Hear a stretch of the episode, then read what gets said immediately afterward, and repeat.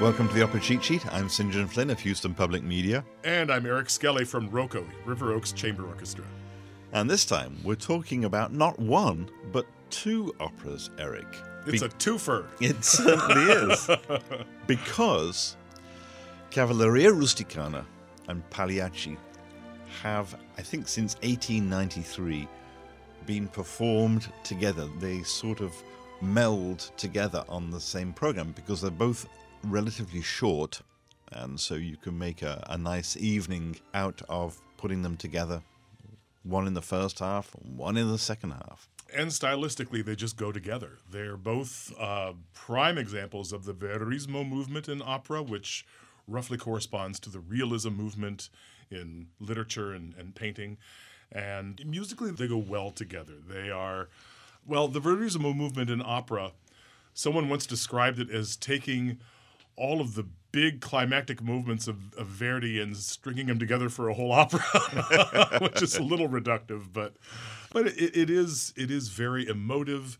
The subject matter tends to be sort of these simple folks, the the peasant folk, more down to earth, very very down to earth, down in the earth, oftentimes. Well, there is that sense of of sort of social realism, completely.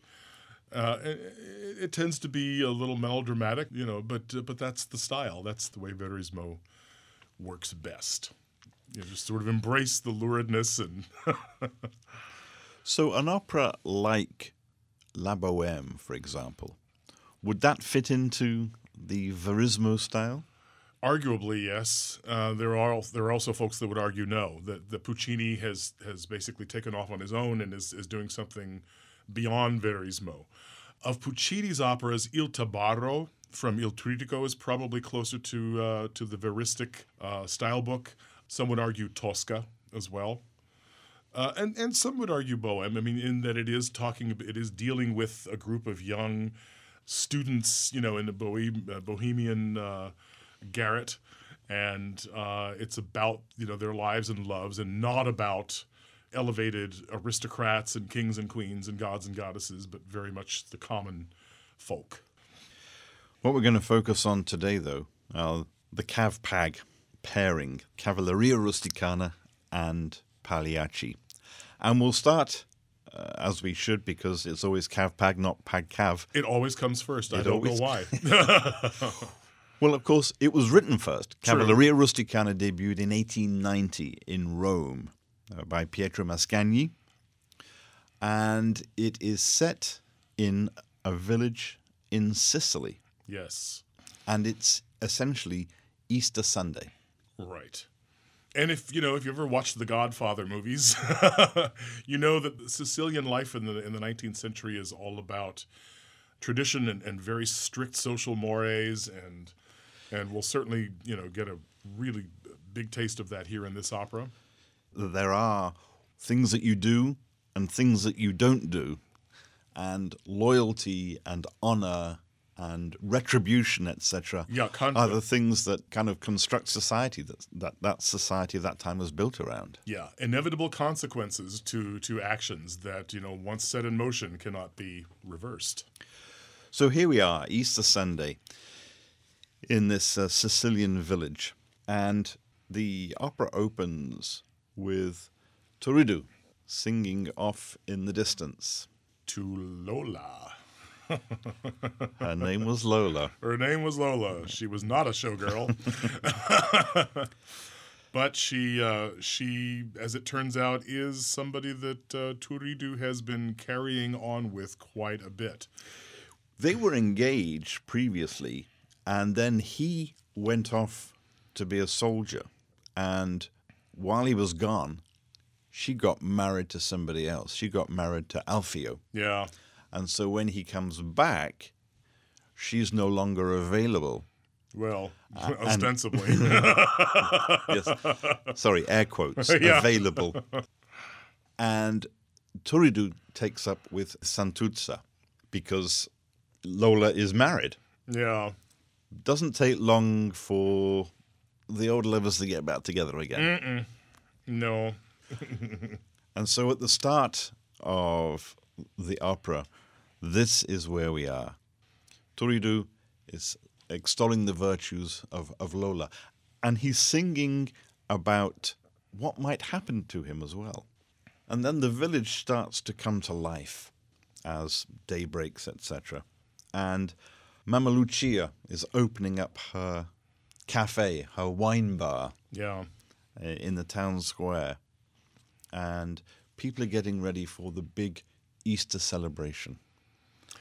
And then we hear this really mournful motif come into the to the basses, and this this signals the entrance of Santuzza, who is sort of furtive.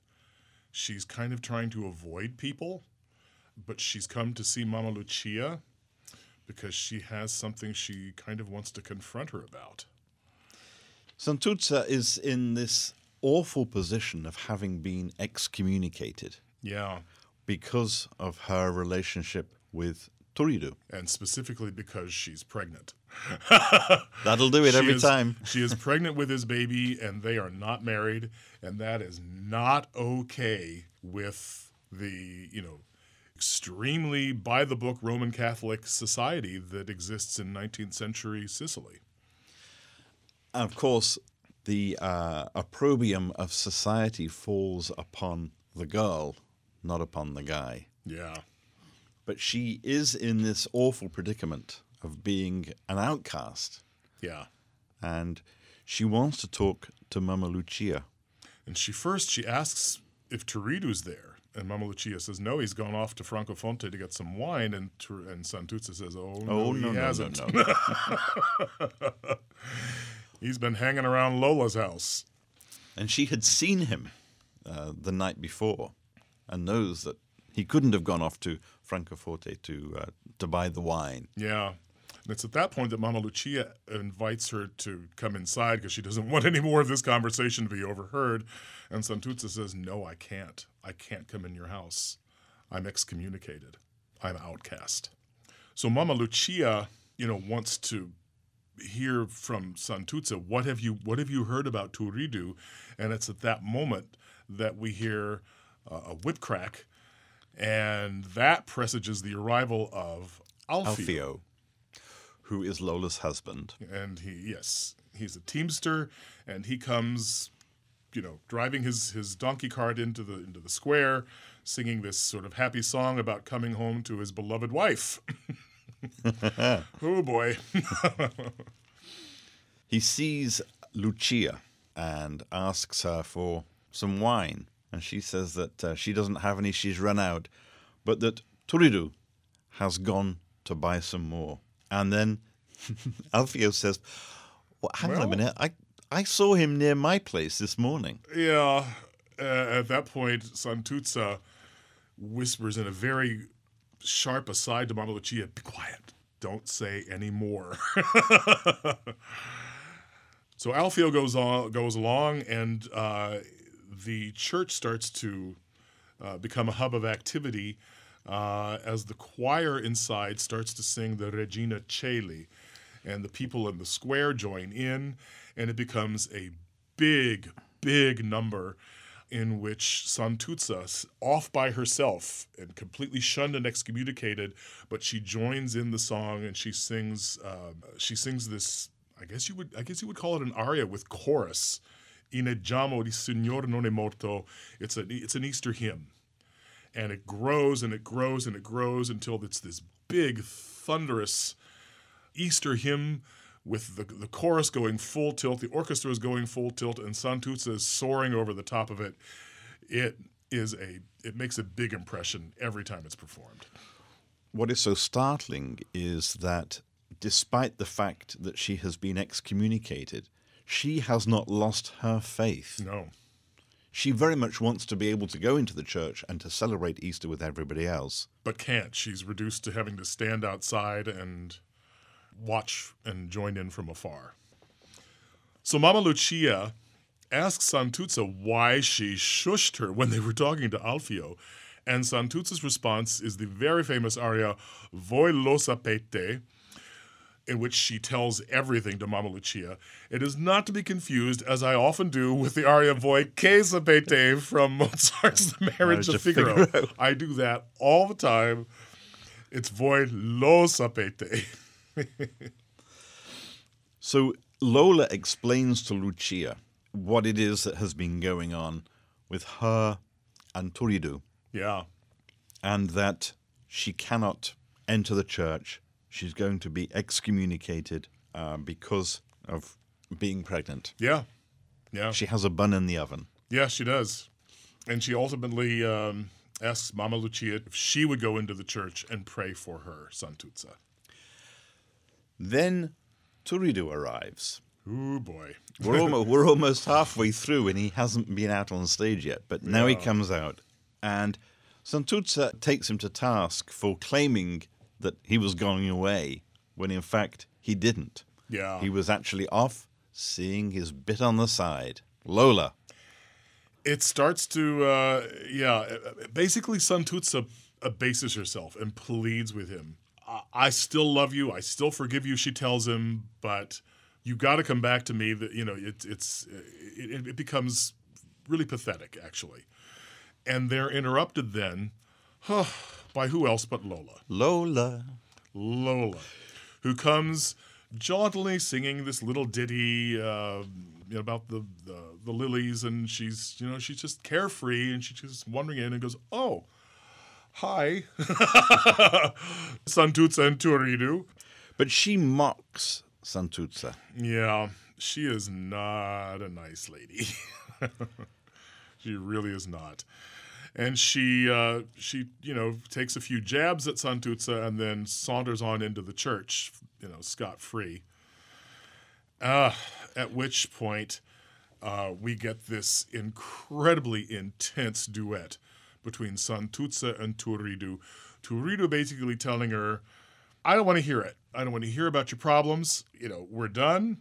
And Santuzza is pleading with him and pleading with him, please listen to me, come back to me. And it just escalates and escalates and escalates until finally Turiddu just really just pushes her away, uh, you know, and says, I just don't care. Dell'ira tua non mi curo. I, I, I don't care about your anger. And she, in a rage at this point, in desperate, she says to him, the one thing that you just don't ever say if you're a 19th century Sicilian, she says, A te la mala Pasqua, spergiuro.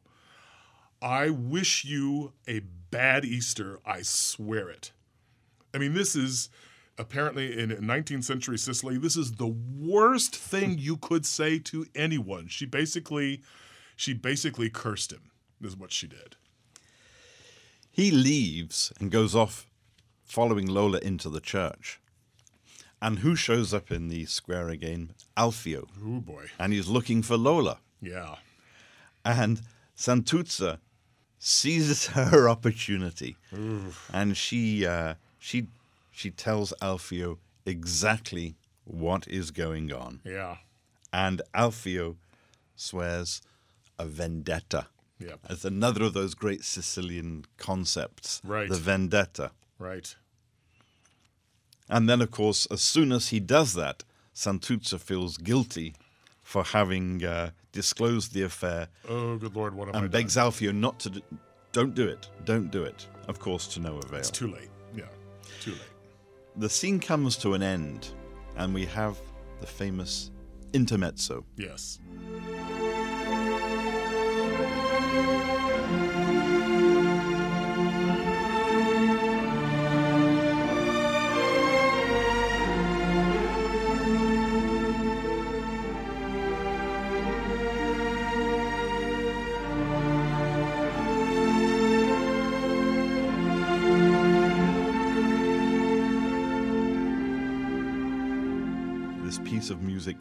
Well known. As a concert piece, Yeah. independent of the opera itself, yes. At the end of the intermezzo, the villagers come out of the church. The Easter service is over. And Turiddu is feeling good and he invites everybody to come to his mother's place for a glass of wine. Right. And then he has this wonderful drinking song, another drinking, another, another opera with a great drinking song Yes. in it. Viva il vino spumeggiante! Yes. Hail to the bubbling wine! And he has a lot of it. he does not hold back. He's celebrating Easter, He is. and then Alfio arrives, Ugh. and Turiddu offers him a glass of wine, but he ain't taking it. No, he's not. He wants only one thing, and uh, they, in sort of Sicil- in, in a Sicilian custom, they embrace, and Turiddu bites his ear. It's kind of an acceptance of Alfio's challenge to duel to the death. So, having accepted the challenge in a unusual way, Yeah, off they go, yeah, and everybody then is left wondering what's going to happen. right. They're all afraid because they know that these two men are going off to fight. Before he leaves, though, Turiddu asks for his mother, and he says to her, "You know, Mama, I I drank too much, and I've I I am in real trouble here." And he he basically he makes his last farewell to her because he knows that this could end with his life, and he begs her to take care of Santuzza if this turns out badly for him. which is unusual in the sense that here he is faced with the prospect of, of dying, and his thoughts go back to Santuzza. Well, he knows that, you know, he knows this is all his fault, essentially. Santuzza played her part, you know, in a moment of passion, she she spilled the beans to Alfio, but, you know, as as careless as Turiddu and, and Lola were being, this could very well have, have happened regardless of Santuzza's involvement. Basically, this is his doing, and he's the one who got Santuzza pregnant. And, you know, I think he feels guilty and, and feels a need to at least provide some measure of care for Santuzza, who is friendless and outcast in their community. And so he asks his mother to swear, and she she agrees to. And uh, so Turiddu goes off to find Alfio. As he leaves his mother, he asks her, Un bacio, mamma, un altro bacio. Where have we heard that before? Otello. Otello, exactly. A kiss, one more kiss, another kiss. And then he says his farewell and off he goes. Santuzza arrives back in the square and goes up to Lucia and hugs her. And the villagers are all starting to crowd around because they know that something is going on and that something is going to happen. And then a voice comes from the distance. a blood curdling scream, actually, a blood curdling shriek. And you hear off stage a woman going, Hanno ammazzato compare Turiddu. They have murdered neighbor Turiddu. And she comes running into the scene screaming that. And Santuzza just falls into Lu- Mama Lucia's arms. End of opera. End of opera. What is so interesting eh, in many respects about this is the fact that all this goes on against the backdrop of the church Yeah. and the Easter service and that juxtaposition of the humankind and the divine and how it's so difficult to negotiate those relationships, that relationship between Right. our humanity and the spark of divinity that is in us all. Yeah. So that's Cavalleria Rusticana. There's Cav. But now we on to should- Pag. We should talk about the significance of the title Cavalleria Rusticana, rustic, Rustic chivalry. chivalry. Because there is an irony there, isn't there? There's not much chivalrous behavior going on here anywhere to be seen. But at the same time, what happens is a product of this code, in the same way that chivalry in the Middle Ages was a code of conduct. Here, this rustic chivalry is a code of conduct that leads the other way rather than leading to uh, life and uh, immortality, etc. It leads to death. Yeah. And lurid death at that. I mean, you know, a stiletto in the gut. That's that is not a Not a nice way to go. that's not a that's not a noble death by any stretch of the imagination. Pietro Mascagni's Cavalleria Rusticana.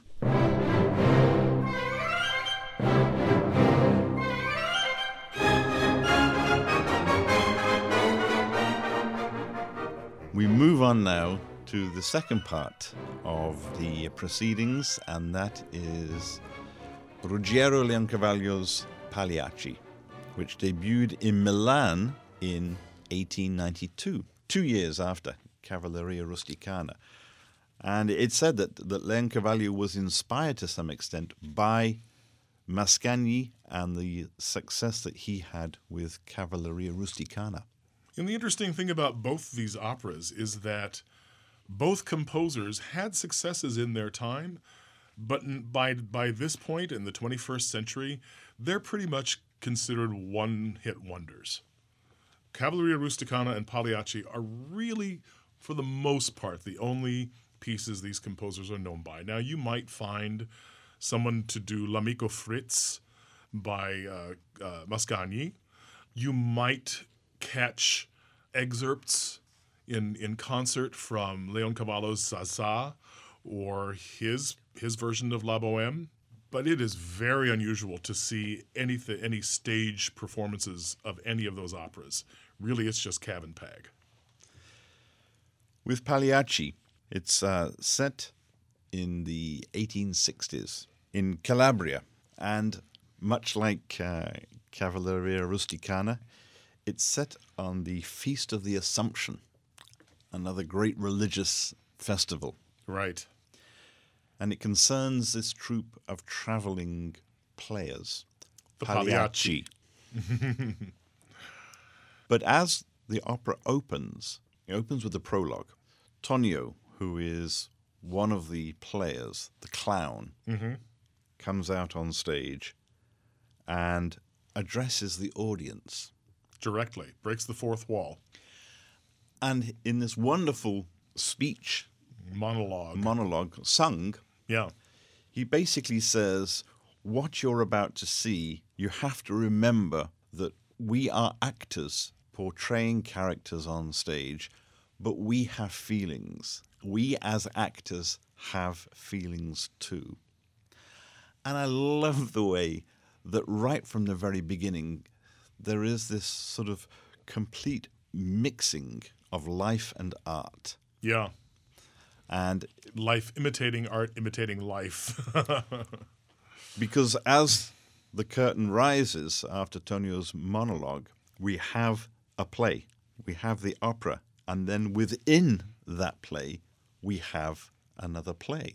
and we know that this opera, the, the plot of this opera, was based upon a real life incident that Leoncavallo remembered from his childhood, an actual murder from a, from a, a troupe of traveling players. So when Tonio is talking about the play that the actors are, are performing, which is he talking about? Is he talking about the play that the Pagliacci put on in the course of the opera, or is he talking about the opera as a whole? Yes.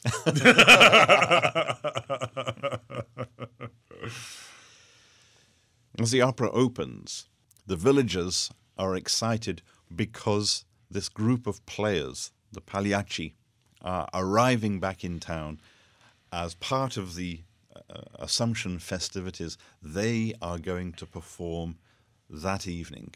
and in this tiny little village, that's a big deal. They're so excited that the Pagliacci are coming back to town and they're all abuzz and they're all talking about it back and forth, back and forth. And then they get more excited. They're here. Son qua. Here they come. They're coming. Canio is sort of the lead actor. Yes. He's the head of the troupe. And Nedda, are they actually married or are they just an item? They don't really specifically say that they're married, but they are clearly together. He regards them as married, regardless of whether or not they actually have a, a, a license or Marriage a, a contract or ceremony or, a contract or mm-hmm. anything. He being an older, he being older than she is, he took her in. And they may be married, but but but he f- very specifically thinks of her as, As his. yes. Yes. She doesn't think uh, entirely along the same lines, though. Well, she's young and she's kind of tiring of this life. She wants to be free actually, and she she actually, you know, after everybody disperses, she sings this very famous aria called the Ballatella. Uh, starts uh, with the the word stridono lassù. She's she's watching the birds, and she's watching them fly, and looks at and she she envies them their freedom and then she sings about it in this beautiful, wonderful aria that ends, you know, as she mounts and mounts and mounts up higher and higher, and then ends on this big sustained high note, as she imagines herself being able to fly and, and be free like the birds that she that she's been watching. Canio is a very jealous man. Possessive because you know one one senses that he is not entirely unaware of the fact that his younger partner, wife, partner, is starting to feel constricted by the life that they lead.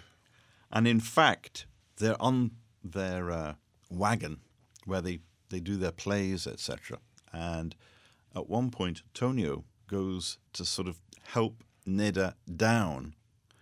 And Canio does not want him putting his hands on his woman. Yeah, and we find out why. After Ned- Nedda has uh, finished with her ballatella, Tonio comes over to her and is kind of brazen. I mean, I mean, he, it's it's it's kind of pathetic because Tonio is is a hunchback. He's not physically the most attractive man in the world, uh, but he is completely smitten by Nedda and is very much in love with her, and tells her so. I mean, he he really wants to have her return his feelings, and she's she's a little bit callous in her response to him. She's she kind of mocks him, uh, kind of cruelly actually, and sends him on his way. And as he's walking away, he's kind of muttering to himself, "Boy, I'm I'm gonna make her sorry." Yeah. Uh, yeah. And he does. Yeah, he does. Canio and Beppe go off into town to go drinking. Nedda stays where they are because she has arranged an assignation mm. with Silvio, who is her lover. yes. And they meet and they whisper sweet nothings in each other's ears. Yeah, quite loudly actually. this is Verismo after all. Not realizing that Tonio sees them. He's been watching. He's been spying on them. And of course, this is his opportunity for revenge, to get Right. his revenge on Nedda for dismissing him so rudely. So he goes off to find Canio, while Nedda and Silvio continue having their assignation, their tryst. That's, that's a better word. So as Nedda and Silvio are Kissing. making love, K I S S I N G. yes, they are doing. They are doing that. That is true. As they are going at it, Tonio comes back and he's got Canio with them. And he points them out to Canio, who flies into a rage. Silvio bolts. Nedda stays put. And Canio gives chase but isn't able to, to keep up with Silvio. And he doesn't know who this man is. No. He doesn't know it's Silvio. No. He doesn't know. And that, of course, is the trump card as far as Ned is concerned, because she knows that there's not much that Canio can do if, if he doesn't know who her lover is. So there's only one outlet for his rage. He threatens her with a knife. Beppe steps in to diffuse the situation because they've got to prepare for that evening's performance. It's showtime. And Tonio says to Canio, Don't worry, because her lover is bound to be there at the performance this evening in the audience. So all we need to do is look for the telltale sign as to who she's looking at, who she's giving the eye to, etc., and we'll be able to he'll be able to figure out who the lover is. Canio then is left alone to put on his costume and he sings one of the great arias in all of Italian opera, Vesti la giubba. Yeah.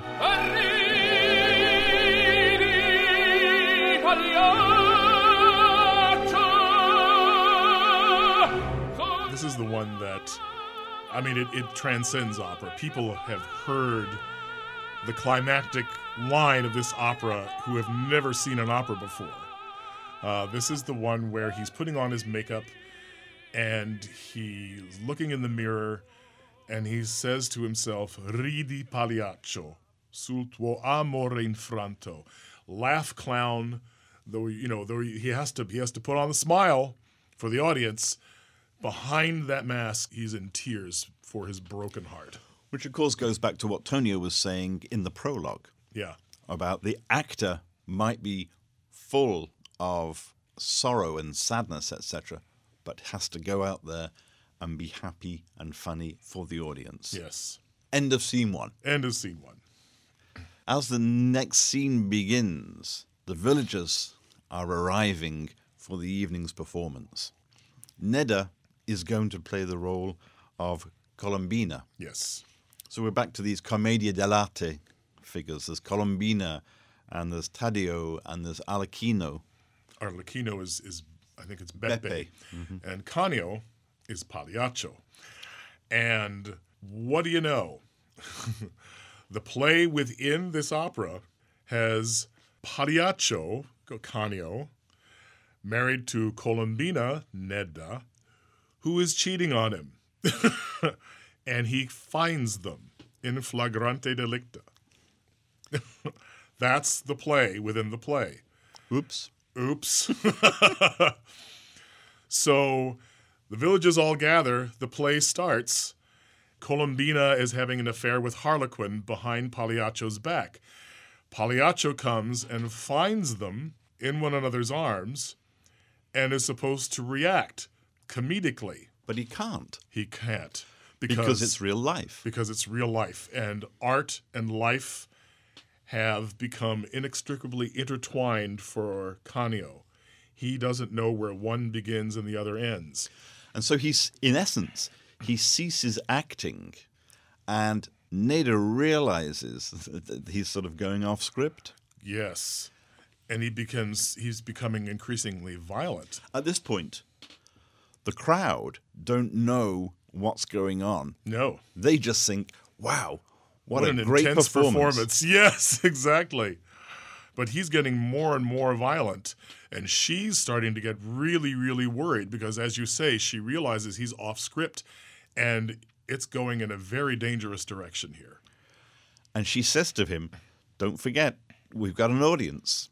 Let's not take it too far. Does he listen to her? Oh, no, he does not. No, he's he's out of his mind. He is he's literally out of his mind. When she reminds him, though, that they are players on the stage, he has this uh, this aria, "No Pagliaccio non son. Yeah.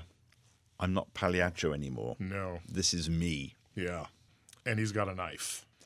And it escalates and escalates. Nedda tries to get away from him. And Canio runs after her, catches up with her, and stabs her. And as he stabs her, she calls out the name of her lover. Help me, Silvio. And so He Canio knows who the lover is. She's named him. And Silvio comes running out of the audience to help her. Not a good idea.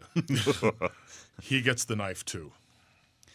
And then we have that wonderful final line La commedia è finita. Yeah. And originally, it was supposed to be said by Tonio. Tonio, But sort of bookending the whole thing. He does the prologue at the beginning and he has this, this sort of short epilogue. Right. La commedia è finita. The comedy is finished. The comedy is over. but it's almost never done that way. It's always Canio who looks at what he's wrought, looks at the two deaths he's just caused, drops the knife, and as, as he's about to be, you know, apprehended and presumably tried and, and executed, he says, "That's it.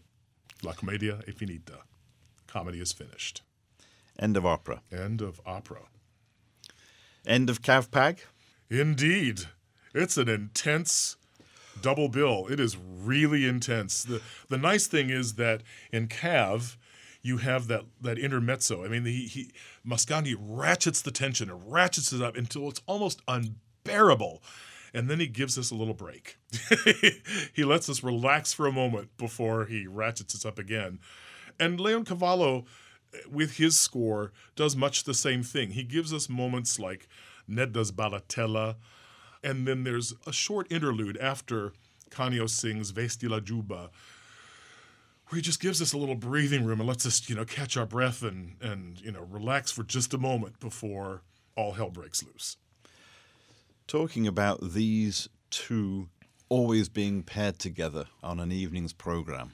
And we should also mention they're not always paired together. No, no. Lots of lots of experiments have been done. I've seen uh, companies put Pagliaccio with Puccini's Il Tabarro. There, there have been some really unusual pairings, some that sort of make you go, really? you paired that with that? But in many respects, the pairing is natural because they are, at the same time, they're both Verismo masterpieces. Yes. And they share so much in common thematically. They share DNA practically. They're so well suited to one another. Pietro Mascagni's Cavalleria Rusticana and Ruggero Leoncavallo's Pagliacci, this week's opera cheat sheet. I'm St. John Flynn. And I'm Eric Skelly. Thank you for listening.